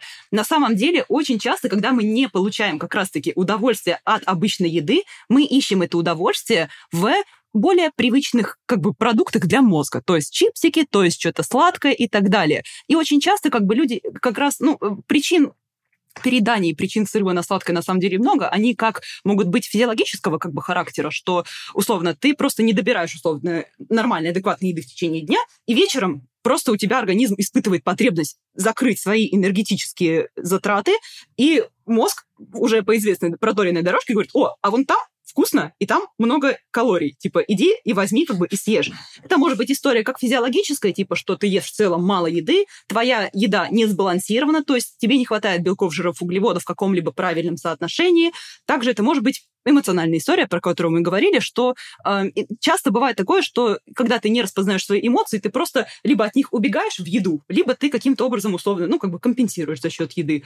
Вот. Но к, к чему я это сейчас говорю? Что если мы не получаем удовольствие от еды, от текстуры, от того, в целом, типа, от разнообразия, то мы будем искать его в другом месте. Поэтому, на мой взгляд, очень важно инвестировать свое время и ресурс, и ну, разобраться, что тебе нравится, как тебе вкусно, и выстраивать, исходя из не, не из того, что, ой, вот это полезно, а вот это вредно, вот это мне сказали есть, а вот это вот есть нельзя, вот это мне разрешили, а вот это вот запретили. А выстраивать свой рацион, исходя из того, что нравится и вкусно именно вам. И уже среди продуктов, те, которые, ну, вот вы, оцени, вы оценили свое питание, вы его выстраиваете из, из того, что вам нравится, просто добавляете какие-то продукты, если вам, допустим, нужно увеличить количество белка в рационе. Если вам не нравится куриная грудка, то, допустим, э, вы можете вообще ее не есть, использовать любые другие источники белка, их миллион просто различных. Либо, возможно, вы просто ее не умеете готовить. Знаешь, если вы просто условно варите куриную грудку как-нибудь, она ее можно сварить до состояния подошвы, и это реально невозможно есть. Ее можно пожарить вкусно со специями, ее можно завернуть в какой-нибудь буррито, можно сделать себе пасту с теми же, там, не знаю, со сливками, там, типа, с грибами. Очень много... Я знаю, мне кажется, мне кажется, сто рецептов приготовления. Блин, мне, захотел... мне кажется, мне захотелось есть. Я просто слушаю, я просто еще не обедала, я слушаю, думаю, блин, кайф. Я недавно открыла для себя, кстати, историю, когда варится в пакете курица, типа, сувид делается. Вот она офигенная, она потом на следующий день даже сочная, ее можно просто с овощами кушать. Но мне нравится просто, что там, типа, овощи накинул, курицу положил, и можно спокойно есть, ну, там, на следующий день. Очень прикольно. Всем советую курицу сувид. Вот. Вроде тоже ничего вредного нет. Вот, то есть можно найти для себя не просто вкусные продукты, но и вкусные сочетания, вкусные способы это приготовить. У меня, допустим, еще такая тема, вот, э, возможно, у тебя еще есть э, такая история, что как бы тебе просто лень на это как бы тратить время, потому что у тебя как бы загруженное расписание и так далее. Я в своей работе и в целом повседневной жизни регулярно использую такую тему, как планирование рациона. То есть я заранее продумываю там, типа, что я буду есть. У меня есть такая тема, что я делаю заготовки себе. То есть, чтобы у меня само время приготовления а, еды, обеда, завтрака и ужина, оно сокращалось просто до минимума, но при этом, чтобы это было вкусно, разнообразно и соответствовало моим целям. Вот. У меня, кстати, про это есть прям отдельный мастер-класс. Друзья, если вдруг вы испытываете такую историю, я, вы можете посмотреть и разобраться с питанием как-то раз и навсегда и закрыть для себя вопрос, как составить себе рацион, не просто чтобы это соответствовало вашим целям, но чтобы это было вкусно, и вам хотелось так питаться всю оставшуюся, всю оставшуюся жизнь. Ебать, прорекламировала Ладно, свой продукт, молодец. Да. Алана, ну вот ты же, в отличие от меня, любишь готовить. Вот, э, вот, э, вот это я просто, знаете, собака из-под моста. Мне бы лишь бы с чем съесть и пойти дальше, вот лишь бы не париться. Ну вот ты, Алан, ты же любишь готовить. Вот э, для тебя работает такая тема? Ну как, на самом деле очень сложно. Я начинаю готовить э, все постное, в процессе готовки я добавляю каких-нибудь соусов, я потом добавляю каких-нибудь приправ. Я, начинаю... я понимаю в конце, что это выходит в то, что это уже не совсем ППшное. Это уже такое массивное, что там, калорий 800 будет. Опять же, нет ничего плохого, нужно... если ты поешь на 800 калорий. Задача просто вписаться в твою суточную калорийность в течение как бы дня. И... Просто ты поешь один раз. Ну, ха-ха. Если вы, если вы решили, что вам нужно, что ваша калорийность поддержки 800 калорий, у меня к вам вопросы, ребята. Стоп, а какая? Стоп, стоп, важно. А сколько калорий должен человек в день Мы с тобой, мы уже обсуждали, что это индивидуальная история. Ну, допустим, у меня калорийность поддержки 2200-2300. Ну, чтобы ты понимала. Ну, Хорошо, а, как вы, а как это высчитывается? Мне интересно, потому что я слышала, что у женщин до полторы тысячи. Возможно, я услышала это в паблике 40 да, да, да, это вот назад. та же история, что всем нужно на 1200 калорий есть. Есть разные способы это посчитать, есть специальные формулы в интернете, можно посмотреть эмпирически, то есть ты можешь послеживать, как меняется там вес твоего тела и что ты, сколько ты ешь в течение как бы э, там недели, двух, вот, и ты сможешь отследить ну, как бы колебания и потом вычислить конкретно там свою, допустим, э, свою калорийность поддержки. Дозу. Но можно, Поняла, можно сделать спасибо. это как бы по формулам, там ты вводишь спокойно свой рост, возраст, вес, активность свою учитываешь и как бы спокойно можешь от этой как бы цифры отталкиваться. Хочется напоследок каких-то лайфхаков. Вот для тех, кто не активный образ жизни ведет, для тех, кто не спортсмен, а вот хочет все-таки, пока мы еще помним, да, начало года, все-таки хочет в этом году наладить свою, скажем так, спортивную, э, правильную жизнь, что ли, здоровую. Так, э, э, кто, кто не с спортсмен... Чего начать? С, с чего начать? Вот, с чего а... начать? Лайфхаки какие-нибудь, да, чтобы начать и чтобы не закончить вот так вот. Звучит очень грустно, чтобы не закончить. Да. Чтобы начать и не бросить, давай, наверное, мы вот да. так можем сформулировать. Опять же, друзья, все, про что мы вот мы с вами говорили сегодня в течение вот полутора этих часов, задача изначально определиться как бы со своей целью, что вы хотите получить конкретно сейчас, что для вас важно, есть ли у вас вообще на это ресурс. Вот, нужно э, оценить, ну, как бы не ставить себе какие-то нереалистичные ожидания, то есть не ставить себе, если вы совсем, условно, никогда не тренировались, абсолютно нормально будет поставить себе целью просто прийти три раза в неделю в зал или там просто погулять в течение дня там э, полчаса в день. То есть не нужно себе ставить знаете, такой сразу марафон, то, что вот я одновременно сразу и после 18.00 не буду есть, и сразу исключу сахар, глютен, молочку из рациона, буду поднимать штангу три раза в неделю, еще и сразу начну спать 8 часов. То есть э, задача делать все и перестану есть сахар, глютен, лактозу, трансжиры, вот что-то все, что там нельзя есть, судя по списку, ну, того, что я вижу. Да, задача декомпозировать немножко как бы свою цель и понять, как бы с чего конкретно вам будет проще начать. Кому-то, допустим, вот если стоит вопрос про похудение, можно начать как это, с двух сторон. У нас это условно есть приход калорий, есть расход калорий. Можно начать с вопроса, как бы разобраться с вопросом питания, как я ем сейчас, что у меня в избытке, что у меня не в достатке, как мне это можно поправить. Можно начать с тренировок, как условно сделать так, чтобы тренировки стали частью моей повседневной как бы жизни. Нужно выбрать подходящий себе вид спорта, просто попробовать, поставить себе, допустим, цель и попробовать. Я неделю, там, несколько недель занимаюсь тем, несколько недель занимаюсь тем, смотрю, как мне, допустим, что-то это отражает, ну, откликается мне это или не откликается. Вот. И отслеживать свое как бы состояние в течение вот работы над этим. Если вы чувствуете, что у вас есть какое-то сопротивление, задавать себе вопросы, либо корректировать. Если вы видите то, что у вас нет результатов, это может быть, ну, как бы по причине того, что либо вы не отслеживаете как бы эти результаты, то есть, условно, вы там... Из, э, часто бывает история, условно, человек начинает как бы худеть, особенно если вот не с какого-то большого процента жира, а просто вот девушка, допустим, с адекватным там индекс массы тела у нее в норме там и так далее, просто она хочет изменить типа качество тела, чтобы быть более плотной, вот э, как это, более упругой, спортивной, спортивный, рельефный там и так далее. Это вопрос соотношения мышц и жира как бы в организме. И часто бывает такое, что девушка начинает заниматься, она условно, вес тела ее не меняется, и она такая расстраивается, что ой, ну все, все бесполезно. А по факту визуально она могла измениться, потому что если она регулярно тренируется, у нее процент мышц увеличивается в организме, как бы, и ее тело выглядит более как бы рельефно подтянуто. Вот, поэтому здесь задача максимально отслеживать как бы свой результат со всех точек зрения, максимально адекватно и непредвзято, и помогать себе таким образом поддерживать внутреннюю мотивацию. Достаточно для того, чтобы получить первые изменения, а уже первые изменения вам помогут продолжать двигаться дальше, потому что вы мозгу покажете то, что вот эти действия дают вот этот результат. Будешь продолжать делать, будешь, будешь получать еще больше результат. Вот таким вот образом работать. В общем, я поняла, краткое саммари для себя вывела, что на самом деле это работа с телом, это история про то, что к этому нужно относиться как к очень длительному, медленному, но важному процессу. Это как, э, не знаю, зубы лечить или здоровьем в целом заниматься. Вы же не ждете, что вы пошли, ну, не знаю, к врачу-гастроэнтерологу, он вас одной таблеткой вылечит за день. Но, очевидно, все, кто лечился у врачей с чем-то серьезным, плюс более-менее, вы знаете, что долгий процесс. У меня есть ощущение, что после сегодняшнего разговора, что э, это не история про Стиль жизни мне не очень нравится. Это какая-то такая э, уже очень э, проданная, замыленная история. Ну, про то, что должно частью вашей жизни стать. Оно не должно доминировать, но вы должны условно этому уделять время. Не надеяться на волшебную таблетку или что-то подобное.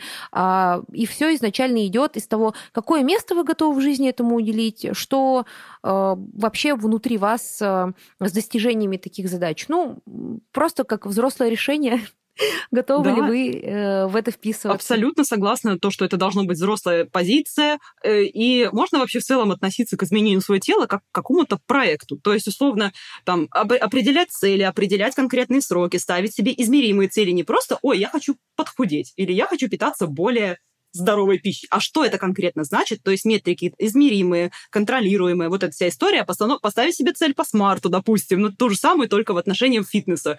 Можно подумать, знаешь, тоже есть такая бизнесовая типа история, что вот понять, каких компетенций, допустим, тебе не хватает для того, чтобы прийти какой-то, условно, сделать какой-то результат. То есть, что нужно для того, чтобы похудеть? Какие нужны типа компетенции? Нужно понимать, как работают типа похудения, что влияет на то, как мы выглядим, худеет, худеем мы или набираем вес там, типа. То есть, если мы просто не обладаем этим этими знаниями, то мы можем оказаться в ситуации, что, условно, мы тренируемся каждый день, но не худеем, потому что, ну, типа, мы переедаем. Вот, да, типа, это вот одна компетенция. Вторая, типа, вам нужно понимать, там, сколько нужно вам для, там, белков, жиров, углеводов, калорий для того, чтобы, там, поддерживать вес или снижать. Где оно содержится, как это добирать, какое распределение должно быть. То есть какой-то вот этот компонент. Там, уметь организовать себе, там, тренировки, чтобы это было эффективно, безопасно, чтобы это нравилось и так далее. Сформировать привычки в питании, чтобы вы, там, не переедали, там, чтобы чтобы, не знаю, какие-то вот моменты, которые будут вас поддерживать на протяжении всей работы, чтобы это была не временная диета, чтобы это была такая как это, просто часть, как бы, вот как ты правильно говоришь, часть вашей жизни. Чтобы у вас навык был вкусно, разнообразно себе готовить, но при этом, чтобы вы продолжали как бы идти к своей цели. Навыки самоподдержки, навыки эмоциональной регуляции, вот это вот вся история. По всем этим моментам смотреть, если вы можете это в себе развивать, может быть, вы хотите поучиться чему-то или что-то узнать побольше, а может быть, вы хотите что-то делегировать из этого кому-то, как это, знаешь, вот на аутсорс отдать. Это как бы все, ну, да. ну, можно таким вот образом работать. Всегда можно вот любую цель декомпозировать и понять, что простроить к ней маршрут из точки А в точку Б. И не ставить себе цель, что вот я похудею на 30 килограмм, а понять, как ты сбросишь первые 5 килограмм. Что тебе для этого нужно сделать? Как тебе организовать так, чтобы это условно не было у тебя так, что ты вот прям все пустил все свои силы, и потом такой ждешь, лишь бы вот когда я только опять снова начала есть булки и так далее. Типа, если ты подходишь к вопросу с такой позиции, то это никогда не станет частью твоей жизни. И, соответственно, результаты будут не... Э, даже если и будут результаты, они будут недолгосрочные. Ну, в целом, я очень важно хочу подчеркнуть, что мы не считаем, и Галя, я думаю, согласись, что всем надо худеть, или что всем прям обязательно нужно заниматься спортом. Это все зависит от ваших потребностей, потому что я знаю людей, которые живут всю жизнь и не занимаются спортом, у них все окей, а, как-то происходит регулирование в их жизни процессов. Есть люди, которые начинают заниматься спортом по причине того, что им врач э, прописал какую-то нагрузку. Ну, то есть, да, да, бывает такая история, когда человек, врач говорит, вам нужно заниматься какой-то нагрузкой, так или иначе.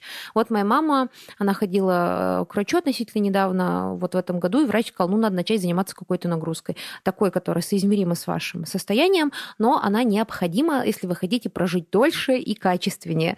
Э, ну, то есть вот так. Ну и э, если ставится эта цель, которая не обязательная, но она вот кажется важной про похудение, про приведение своего тела в какое-то определенное состояние, ну, получается, что, ну, все, не бывает чудес, короче, за все не то, что нужно платить, но ко всему нужно прилагать усилия, и не только усилия, и не нужно верить вот, что за э, будет монтаж, как по Dice of Tiger, где вы внезапно достигли результата. Это все постепенная долгая работа. Как язык учить, кстати. Нельзя выучить язык асапом за месяц, за, за два. Нужно учить потихоньку, вводить его в жизнь, использовать. И тут такая же история. Да, ну, очень, очень, хорошая, очень хорошая аналогия. Прям супер с языком, что типа можно освоить какие-то базовые фразочки из серии, там, чтобы ты могла изъясняться, э, вот когда ты, не знаю, получаешь багаж, там, э, в самолете, там, или там в поездке, поездке, то есть какие-то базовые фразочки можно узнать. У меня, знаешь, у меня такая же история сейчас с португальским языком, я уже полтора года здесь живу, но я, кроме того, чтобы, знаешь, сказать «доброе утро», «добрый вечер» и «добрый, добрый день» и «два кофе, пожалуйста»,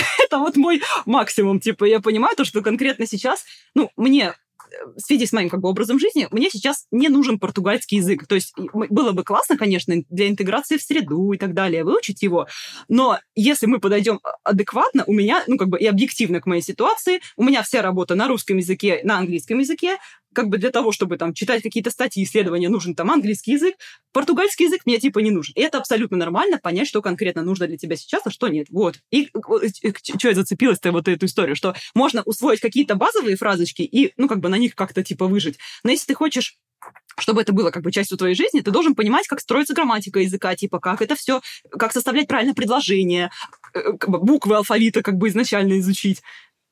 Ну, практиковаться, практиковаться, в конечно, конечно. говорении, да. Без регулярной практики любые знания, они только остаются знаниями, типа, и не дадут вам результат. Так что, дорогие друзья, если вы чувствуете, что вы сейчас не в ресурсе, не в моменте, ну, то есть я сейчас вот пока говорила с Галей, я поняла, что пока я не выправлю свою... Я, кстати, сейчас сижу, но у меня напротив зеркала, вижу свои синяки под глазами, думаю, ну да, Лиза, ты, конечно, звезда спорта.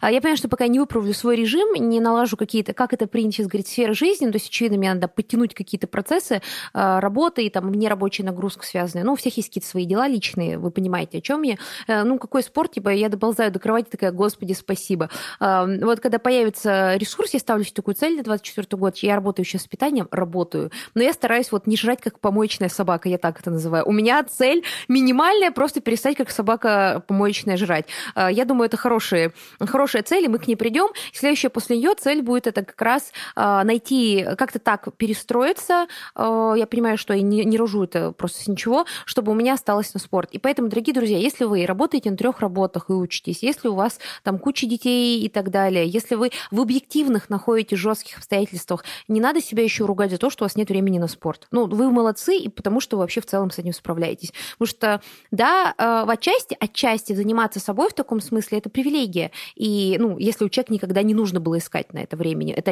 отчасти привилегия, значит, у вас там организм такой, или там, не знаю, просто жизнь ваша так сложилась. Не что если у вас есть на это время, вы зажавшийся мажор, нет. Я просто скорее к тем, кто ругает себя за то, что он не находит на это время. Может быть, нам стоит начать установки про ругань на себя, и тогда вы немного измените отношение ко всему, и как раз сможете найти это время. Ну, то есть не нужно убивать себя на спорте, никому от этого лучше не станет. Поддерживаю прекрасный вывод. Прям, друзья, обязательно поддерживайте себя и не ругайте. Это самое главное, вы у себя одни. Ну и Алана, может ты быть, что скажешь? Э, я все равно, я, конечно, прекрасно головой все понимаю, но внутри я буду верить в свою веру в какие-то быстрые действия, быстрый результат в таблетку, в которую когда-нибудь появится, я ее съем, и э, бургеры и пиццы буду есть без, э, без нанесения калорийного удара по своему организму. Я верю Алан, в ну, это будущее. Алан, ну ты просто, просто не бросай сейчас хотя бы хождение. Ну, типа, если, ну, просто не, не бросай двигаться. Вот, мне кажется, это, если ты что-то скинул, это же уже хороший результат. Значит, идет какой-то дефицит. Слушай, я, я, я тебе так скажу, у меня э, тоже, у меня нет такого, что я там не ем бургер или не ем пиццу. Я думаю, вы уже поняли то, что, типа, я как бы довольно мягко как бы к этой истории отношусь. Если, как бы, если ты просто у тебя получится выстроить свое питание таким образом, чтобы у тебя 80% в рационе было э, обыкновенной, здоровой как бы пищи, белки, жиры, углеводы, клетчатка, и 20% ты спокойно можешь выделять, типа, на, на свои там бургеры там или еще на что-то. Условно, если у тебя калорийность там поддержки там 3000 калорий, ты спокойно можешь 800 калорий на этот бургер как бы и оставить, понимаешь, да? Вот, то есть здесь вопрос как бы в том, может быть, это будет не каждый день, но оно у тебя есть, и ты, ты понимаешь как бы головой то, что ты не запрещаешь этого себе, ты не ждешь моменты, когда тебе можно будет наконец-таки объезд с этой пиццей там и так далее, а ты понимаешь то, что у тебя есть место в рационе всему, любому продукту. Ну, так, так мне тоже нравится. Вот, видишь, Алан, мы уже, Алан, мы уже немножко поменяли твои установки. Видишь, это все магия, мышление, магическое мышление. Итак, мы уже, э, э, в общем, такой интересный разговор, Галя, что мы тебя задерживаем и задерживаем, уже э, перешли все мыслимые и немыслимые границы. Спасибо тебе большое, я прям супер зажглась, потому что мне кажется, вот поддержка – это супер важная тема, ну, не только требования, но и поддержка, она помогает людям, и мне лично, например, может быть, у кого-то не так, напишите в комментариях, моментах а, больше верить а, в себя и гораздо лучше всего достигать. Ну, то есть должен быть не только кнутый пряник, должен быть еще просто пряник, вот, и скакалка, чтобы через нее прыгать. Вот. Э, я против кнута. Спасибо тебе большое, очень классный разговор, очень мотивирующий. Друзья, все слушаем подкаст Гали, вместе со мной бежим слушать выпуск про глютен, подписываемся на нее. И, конечно же, а, ставим нам оценки на Яндекс подкастах, лайки, кудусы, как они там называются, на Apple подкастах 5 звезд, пожалуйста, поставьте нам 5 звезд. Очень прошу вас. Там пришел человек, которому мне нравится, что я всех перебиваю, и он нам опять немного сбил оценку. И да, да, я недостаточно взрослая и зрелая, чтобы жаловаться на вам на это. Я не указала имя, так что это не буллинг. Вот. Пишите комментарии на Ютубе, ставьте эмодзи динозаврика спортивный какой-нибудь э, инструментом спортивный, инвентарем. Вот слово инвентарь гантелькой, что вы тоже в 2024 году хотите наладить, как это принято говорить в интернете, свои отношения с телом. Давайте все вместе наладим отношения со своими телами э, и э, послушаем подкаст Гали. Гали, спасибо большое. Лиза, вам большое спасибо, вам очень приятно было спасибо, пообщаться, очень Галя. интересные темы, спасибо. Я надеюсь, что вот, всем выпуск отлично. этот очень понравится. Да, я тоже на это надеюсь. А, и пока-пока. Пока-пока. Пока-пока.